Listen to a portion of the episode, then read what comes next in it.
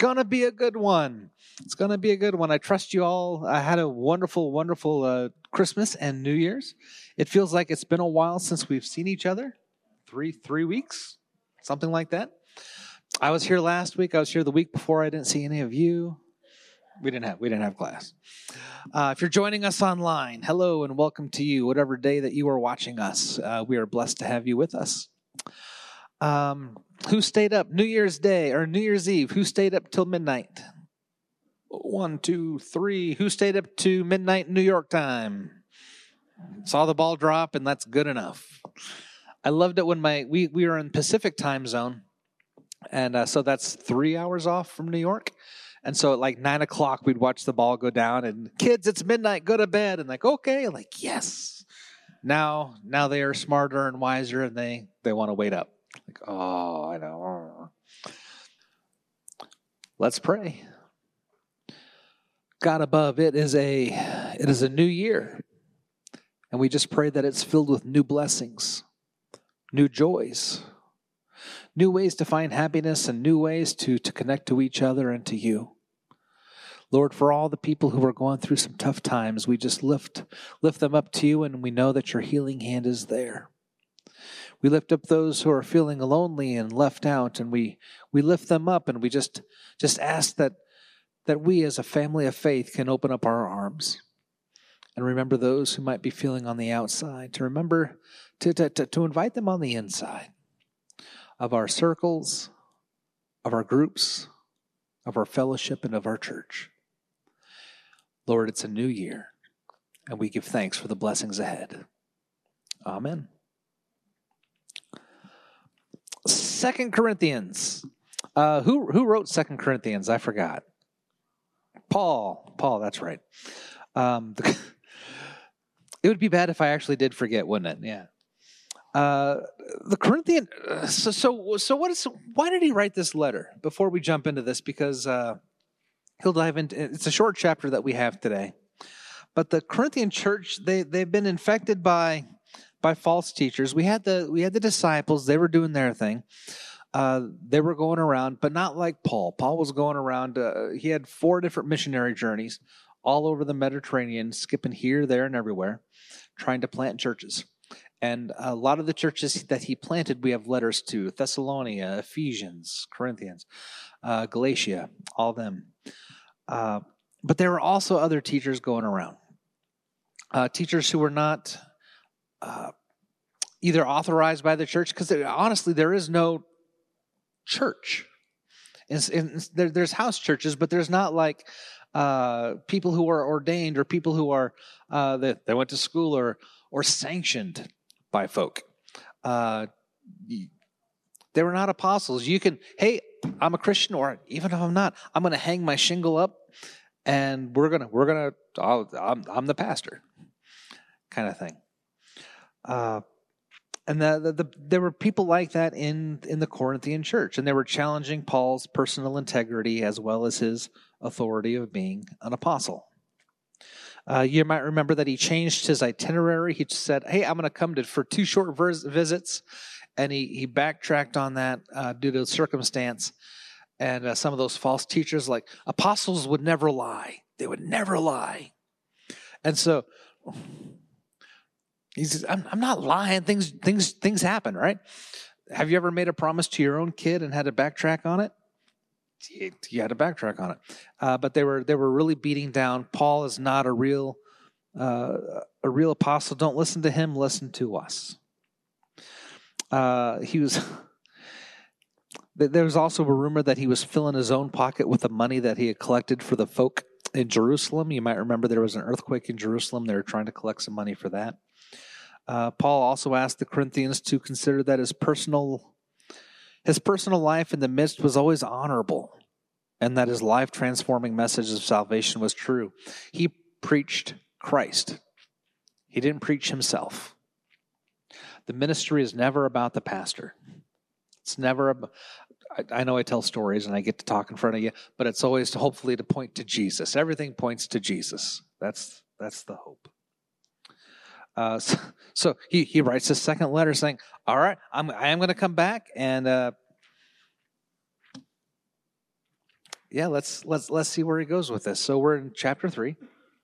It's again, it's a short chapter. Thank you for making it even big font to help fill out the page, Jacob. But we're going to jump into it. Let's do. We're just going to do this by paragraphs, verses one through three. And Lisa's going to look for a volunteer to read one through three. Are we beginning to commend ourselves again? Or do we need, like some people, letters of recommendation to you or from you? You yourselves are our letter, written on our hearts, known and read by everyone. You show that you are a letter from Christ, the result of our ministry, written not with ink, but with the Spirit of the living God, not on tablets of stone, but on tablets of human hearts. Letters of recommendation. Such letters were common and they were necessary, at least in, for sure in the early church, because a false prophet or apostle, they could just travel from city to city and said, "Oh, by the way, Paul sent me." Oh, by the uh, I'm best friends with Titus and Silas, if you know them. Um, so I'm going to take an offering to help support this ministry. and they weren't exactly official. It's not like you can call up Paul, uh, who is three countries away, and say, "Is this guy really from from you?"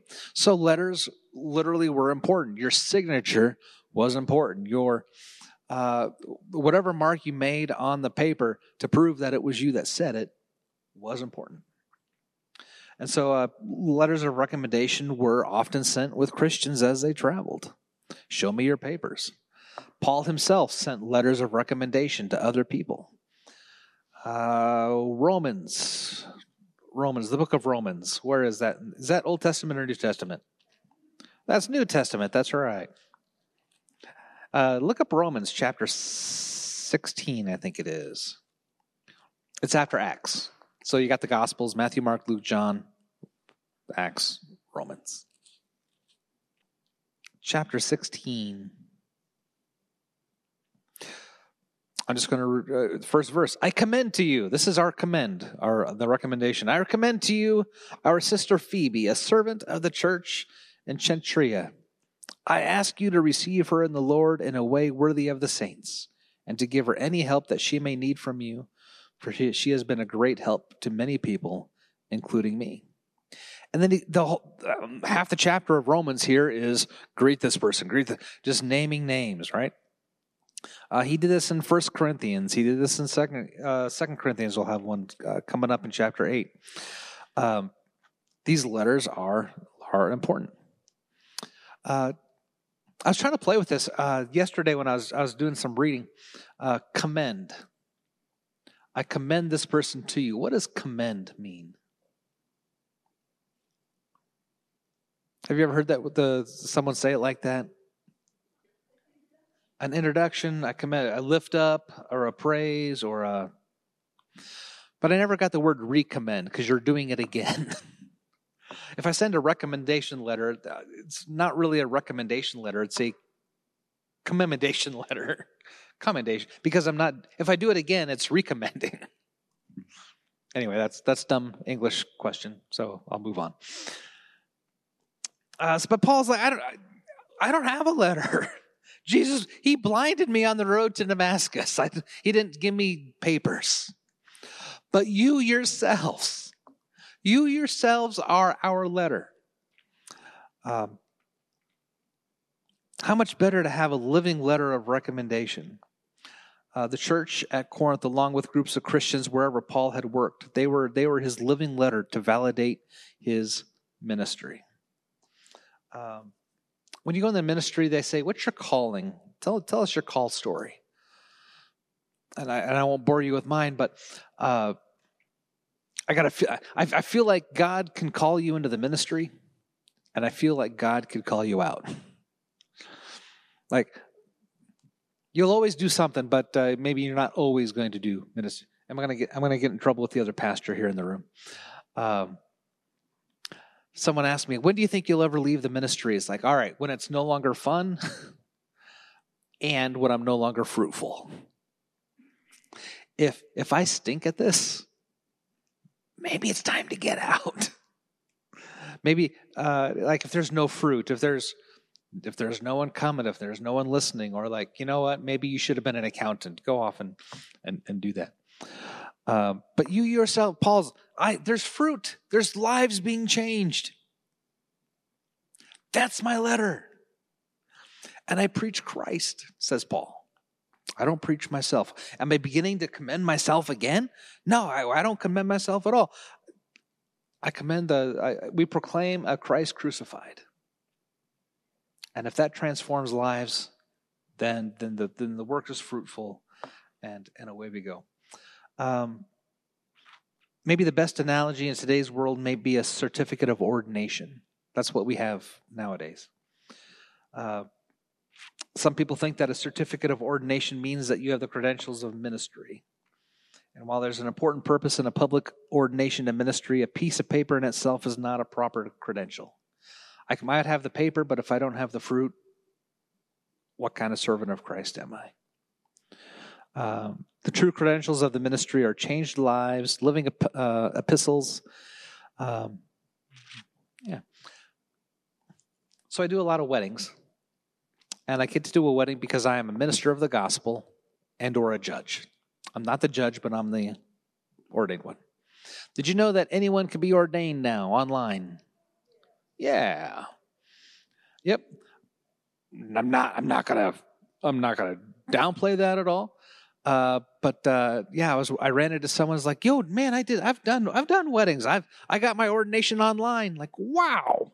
Man, it took me three years uh, and a lot of schooling to become ordained. He goes, yeah, I'm a minister of the of the New Life Church or whatever the Life Universe. Do you know what it is? Universal Life Church. Is that what they call it? The or the Wedding Factory one. The yeah. It's like wow. Tell me about your congregation. I don't have a congregation. Tell me about your faith in Christ. I don't have faith in Christ. How are you ordained? I went online, typed in my name, gave him 50 bucks. I'm ordained. I go, Many think the main reason God granted the miraculous signs and wonders among the apostles, because if you read the book of Acts, Paul brings people back to life. Uh, some of the signs and wonders that Jesus did, the apostles got to do. Uh, Paul was preaching up on the third floor. Maybe this, maybe it's time to get out of ministry. He was third floor, and it got late into the night, and someone fell asleep in the third floor, and fell out the window, and died. Paul went down, brought him back to life, went back upstairs and continued preaching. Uh, I don't have, if you fall asleep in church, you're on your own. I don't have that power. Okay. Uh, but some people think that, uh, uh, some commentators think that the apostles got to keep some of these powers to prove that they were still of, of the fold of Jesus, of the way. And these powers kind of diminished as generations went on. Uh, pen, ministered Paul's letter of recommendation was written with a pen, and the pen was Paul himself. He wrote into the lives of the people he served, uh, not with ink, but he did. They did write with ink with the Holy Spirit in the heart, on tablets of flesh, not on tablets of stone. When you think tablets of stone in the Bible, what do you think of? Ten Commandments. That's the law. Paul preaches grace. Paul tried the law, and the law the law.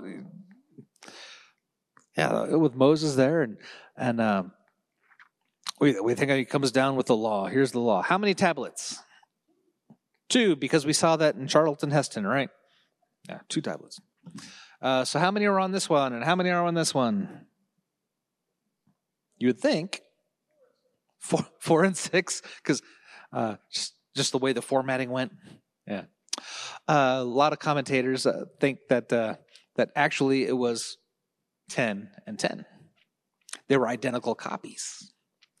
Have you ever had to do a contract where one person gets one side and the other person gets the other side? Oh, yeah. Came down with 10. One, one was for God. Here are the 10 commandments 1, 2, 3, 4, 5, 6, 7, 8, 9, 10. And here's your copy 1, 2, 3, 4, 5, 6, 7, 8, 9, 10. So, tablets of stone. Uh, new covenant. That's, that's what this is all about. The new covenant of Christ, not written in, in rock, but written in the heart. Uh, what, what, what, what's written in the rock, what's written in the stone, can, they, it basically tells you what you can't do. and it tries to make you holy that way. Jesus cleans us from the inside out. He makes us righteous enough so we don't want to break the law, if that makes sense. I tell my kids what to do, so hopefully someday they learn for themselves that that's the best way. God gave us the Ten Commandments, He told us what to do. And then uh, 1400 years later, gave us Jesus, where we can see it played out in action, where we're clean from the inside. It's not just don't do this, don't do that, don't do this, don't do that. But here's if you have Jesus in your heart, you're going to walk that walk anyway. Does that make sense? All right. This might be old timey language. Uh, I haven't been around for this one, but uh, have you ever heard the phrase, we have not been formally introduced? What does that mean? We have not been formally introduced?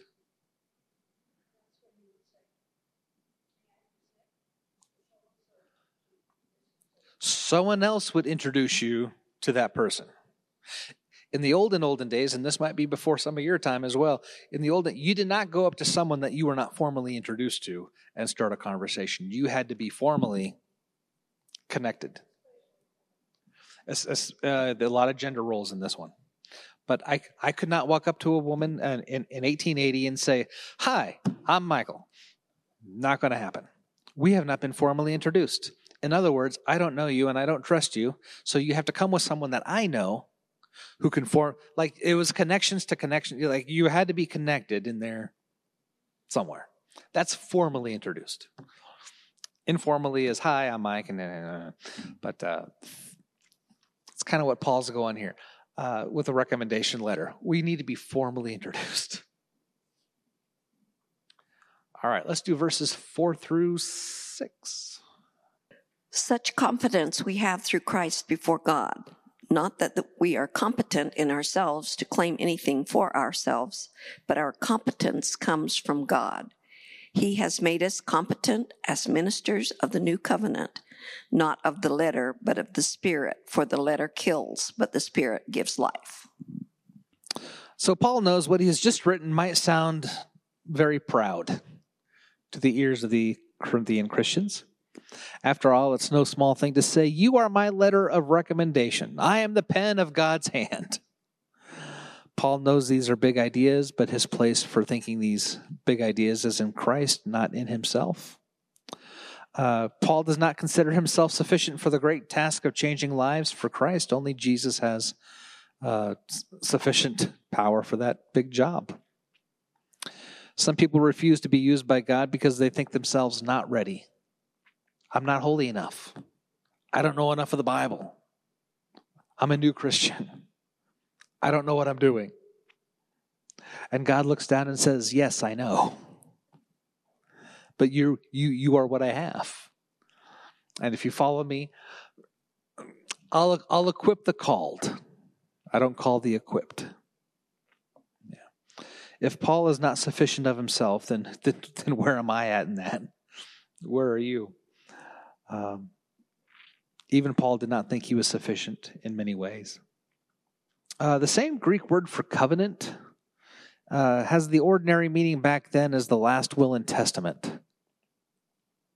Paul's word of uh, use of the word reinforces the sovereignty of God. It is it's it's it's not something we negotiate, but this is divine decree. This is this is it. This is the covenant, an arrangement uh, between two parties.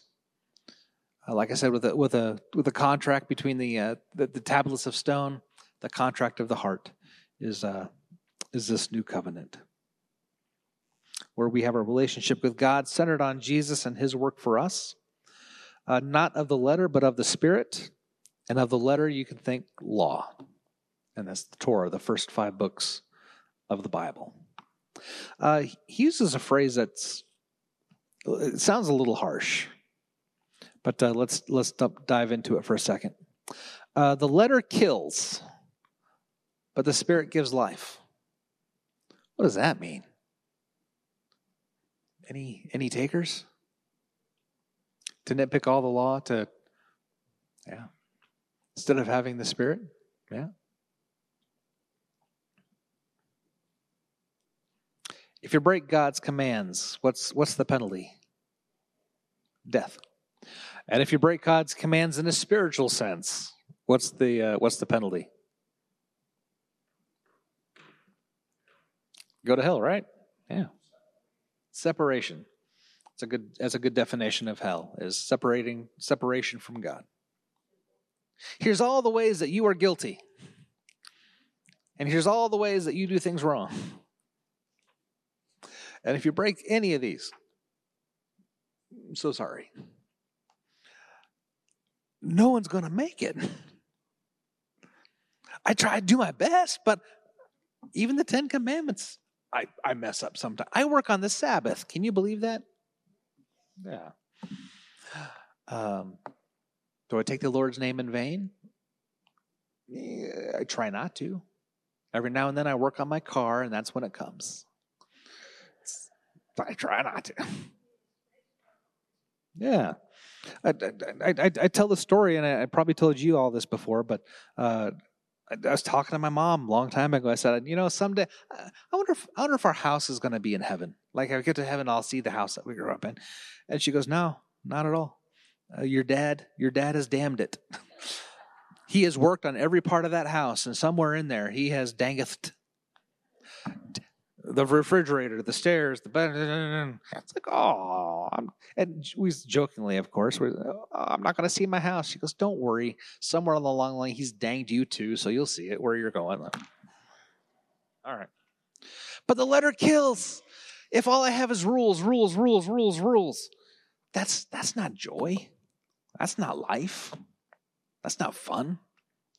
At summer camp, we always have rules, right? Here's here's the rules of summer camp, and we try to keep them generalized. But the goal is not to follow rules at camp. The goal is to to grow in Christ and to have fun and grow in relationships and, and canoe and do all the stuff that we do at camp. Uh, if it's only just you're here to follow rules, I don't want to go to that camp. I don't want to go to that heaven. If it's all it is about following rules, but I can follow Christ, and Christ gives life. Now we still have to follow rules. I still don't cheat on my wife, and she still don't kill me. So uh, we still follow those, right? Uh, but the Spirit makes us alive to the letter. It fulfills in, in completing the work of the letter in us. With all this, I think of the word grace.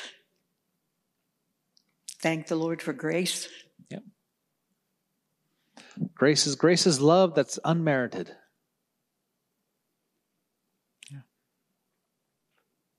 Uh, mercy. Yeah, what's um, real quick? Mercy and grace. Grace and mercy. What's the difference? Grace, grace is unmerited.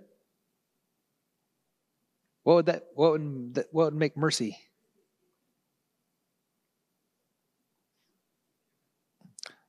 Mercy, mercy is more about forgiving. Grace, upon grace, glory upon glory. Um, yeah, mercy. Mercy is uh, when you stand guilty in in whatever uh, capacity before the judge, before God, before your spouse, before yourself, uh, and mercy is allowing that to slide. Uh, grace is just an abounding of love. Deserved, not deserved. It's just just love. All right. If you like glory, you are going to love the next two paragraphs because it is filled with glory. Verses 7, 7 through 11. Now, the ministry that brought death, which was engraved in letters on stones, came from glory, so that the Israelites could not look steadily at the face of Moses because of its glory, transitory though it was Will not the ministry of the Spirit be even more glorious?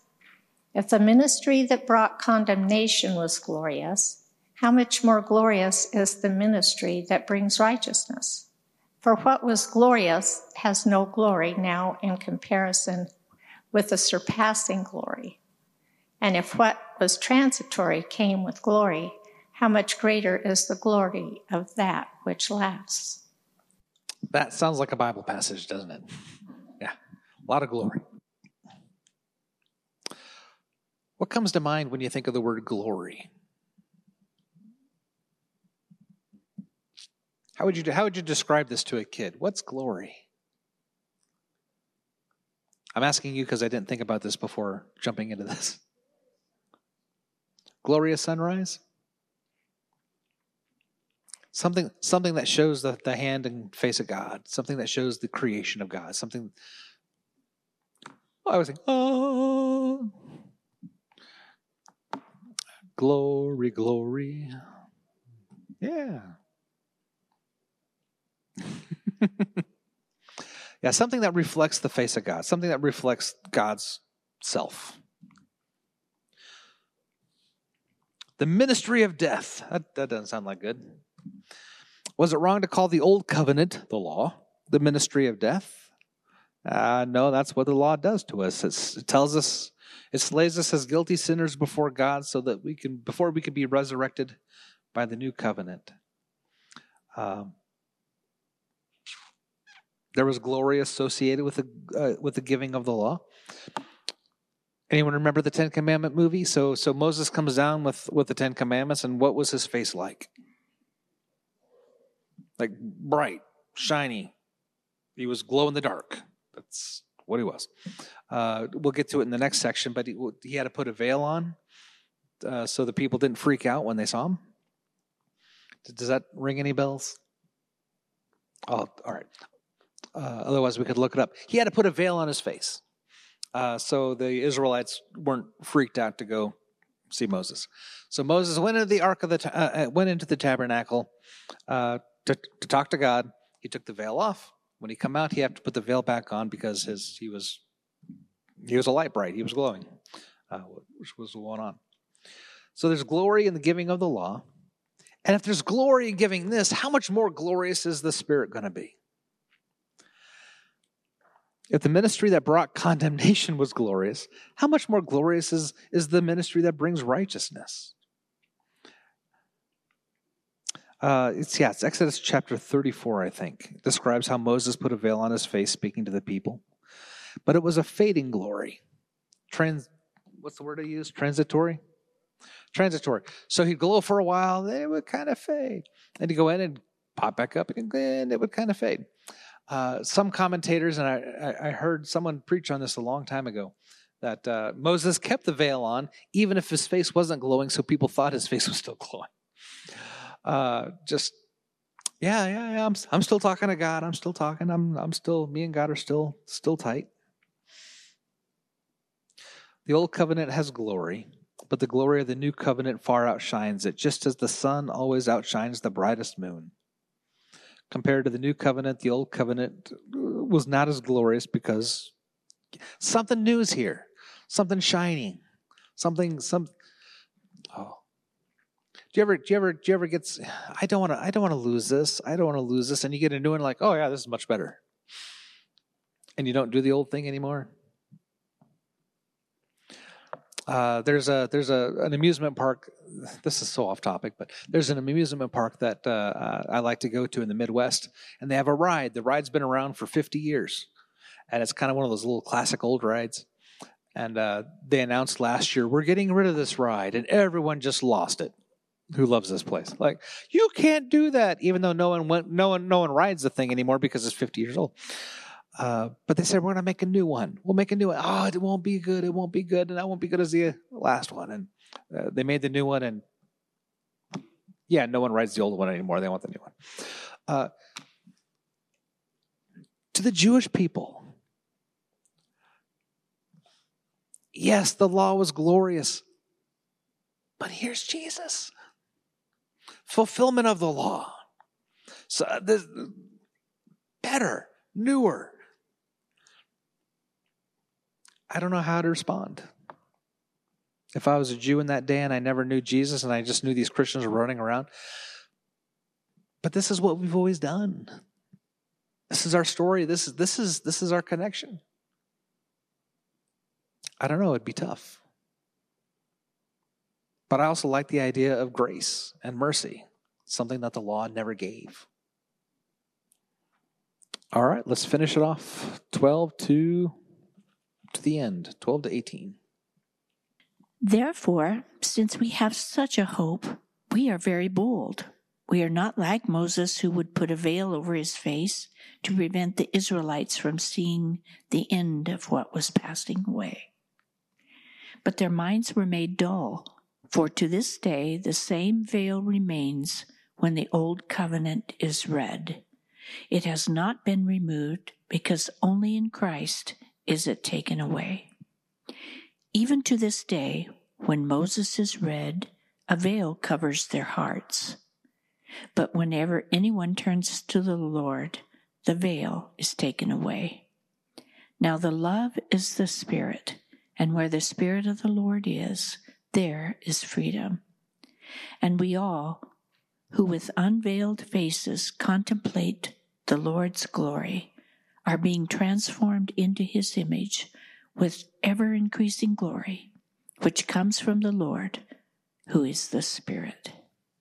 Since our hope is a more glorious covenant, we can have a more glorious hope. Because of this hope, Paul uses great boldness of speech. The old covenant restricted and separated men from God, and the new covenant brings us to God, enables us to be to be boldly with Him. Uh, even even Mo- Moses did not have real boldness under the old covenant. Uh, a veil is not a bold thing to wear; it's a barrier. So that's kind of where he's going. We have, there's this barrier. The Israelites have this barrier. Barrier. Those who continue to follow the old ways uh, without seeing Christ has a barrier in their hearts, um, and in Christ, that barrier that barrier is gone. Paul says that most of the Jews of his day could not see that the glory of Moses' ministry faded in comparison to the ministry of Jesus. Because the veil remains unlifted, they can't see the glory of that, that Moses' ministry had faded and they, they, they should look to Christ. Nevertheless, when one turns to the Lord, the veil is taken away. Paul could say of his fellow Jews that a veil lies on their hearts but it could be taken away in Jesus because that happened to him. Amazing grace, how sweet the sound that saved a. Man, I don't like saying that word at all in church. I'm not a wretch. It's like, well, if you follow the law, you're kind of on the wretch. I once was blind. I was uh, blind, but now I see. That, that happened to Paul on the road to Damascus. Blinded, came to see, but in a more powerful sense, was blinded of, of, of what Christ was, of who he was. And now he says, I had a veil. I had a veil over, over, over, over my heart, over my eyes. But now I see the light. I wandered so aimless, my life filled with sin. I wouldn't let my dear Savior in. Then Jesus came like a stranger in the night. Praise the Lord. I saw the light. Written by Hank Williams, Sr. Hank Williams, Sr. Uh, and what was Hank Williams, Sr. known for? Pardon? Partying. He was he was an alcoholic, is what he was. Uh, and he'd go on stage like that. And uh, he had two shows one night, and he was uh, after the first show, he was just done. He he, he couldn't go on. Uh, but he had, they had a contract, so he, you, you got a half hour to figure it out. So uh, he's riding in the back of a of, of, a car, and he's he's he's got his head down in in, in the lap of a of another country singer, uh, just trying to just get it off.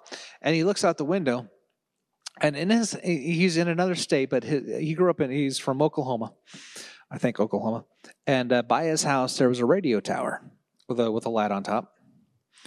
And uh, he looked out the window and he was trying to sober up here in another state, and he sees a similar kind of tower, and he goes, "I am oh, I see the light. I must be close to home." And the the person who was uh, he was in the lab says, uh, "Hank, you are so far away from home." And for whatever reason, something hit.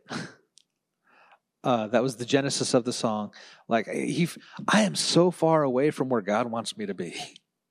I am so far away from from who I uh, who who I want who I want to be. uh, I'm not the husband, I'm not the father that I want to be. And uh, he gave us somewhere in there, he gave his life to Christ and came up with a I, I saw the light.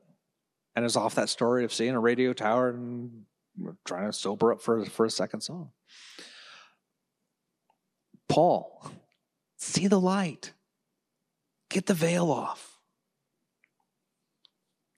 The veil remains when the old covenant is read. And it's not just the Torah, but when the, the old contract. Think of it like a contract. Jesus comes to fulfill the contract. Where the Spirit of the Lord is, there is freedom. And we contemplate the Lord's glory. We are being transformed into his image. I just want to close on that. Christ's image. We're being transformed into Christ. What does that mean? When you think of Christ, what do you think of? Give me some of the attributes of Christ humble, boundless, unbound, unbound love, something like that. Love, holiness, love, forgiven, forgiveness, forgiveness given, compassion. That's what we're being transformed into. That's the idea of this Christian walk. Is how can I be more loving? How could I be more forgiving? How could I be more holy? How can I be more humble? How can I be and you put all these attributes in there. Someone asked a while back, uh, where does, you know, the the where do you get the supremacy of scripture? What makes scripture um, what do we follow? Do we follow the Pastor Mike? Do we follow the Bible? Like, yes, in that the Bible points to and teaches us to be these things. That's the authority of Scripture. Those places in the Bible that teaches us to hate other people or talk about, hey, when you come into this village, kill the children, women, and men and, and all the animals in this village. So that doesn't line up with who Jesus is. I do my best to follow this. That's the authority of Scripture. And that's what we're trying to transform ourselves to. All those places where this does not line up to me, I got to ask myself, what do I what do I need to change about me to make this happen? Lord, come into my life.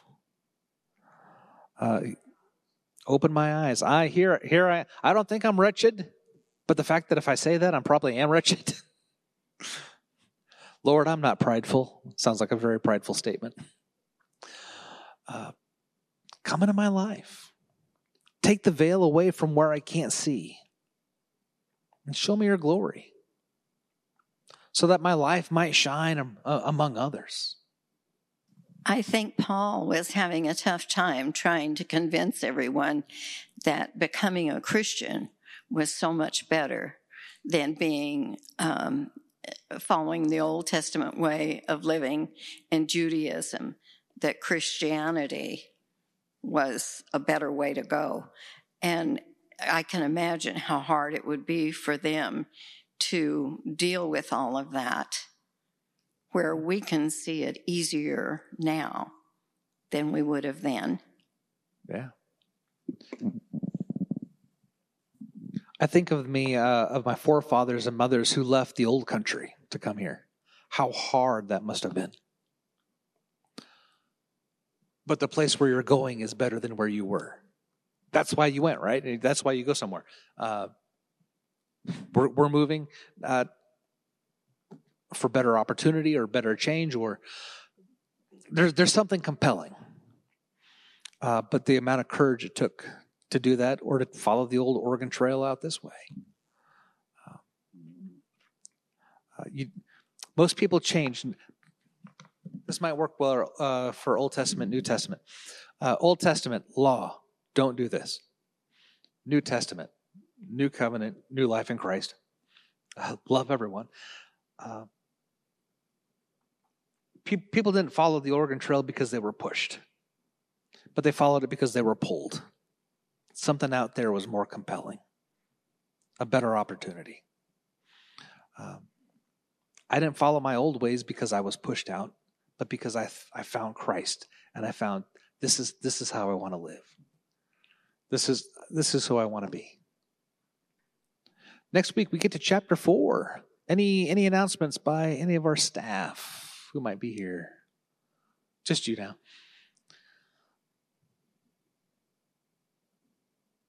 Coffee hour. We got coffee hour back. We had it last back last Sunday. We're back to the 9:30, 11:15 worship times. Thank you to those who showed up at 9:30 last week to, or two weeks ago too for our 10 o'clock worship service. Um, save the date, February 3rd. Groundhog feed. How many groundhogs do you do you cook? Uh, we don't cook any. We get them from the meat department. Oh, there you go. Sausage, bacon, that kind of groundhog. Yeah.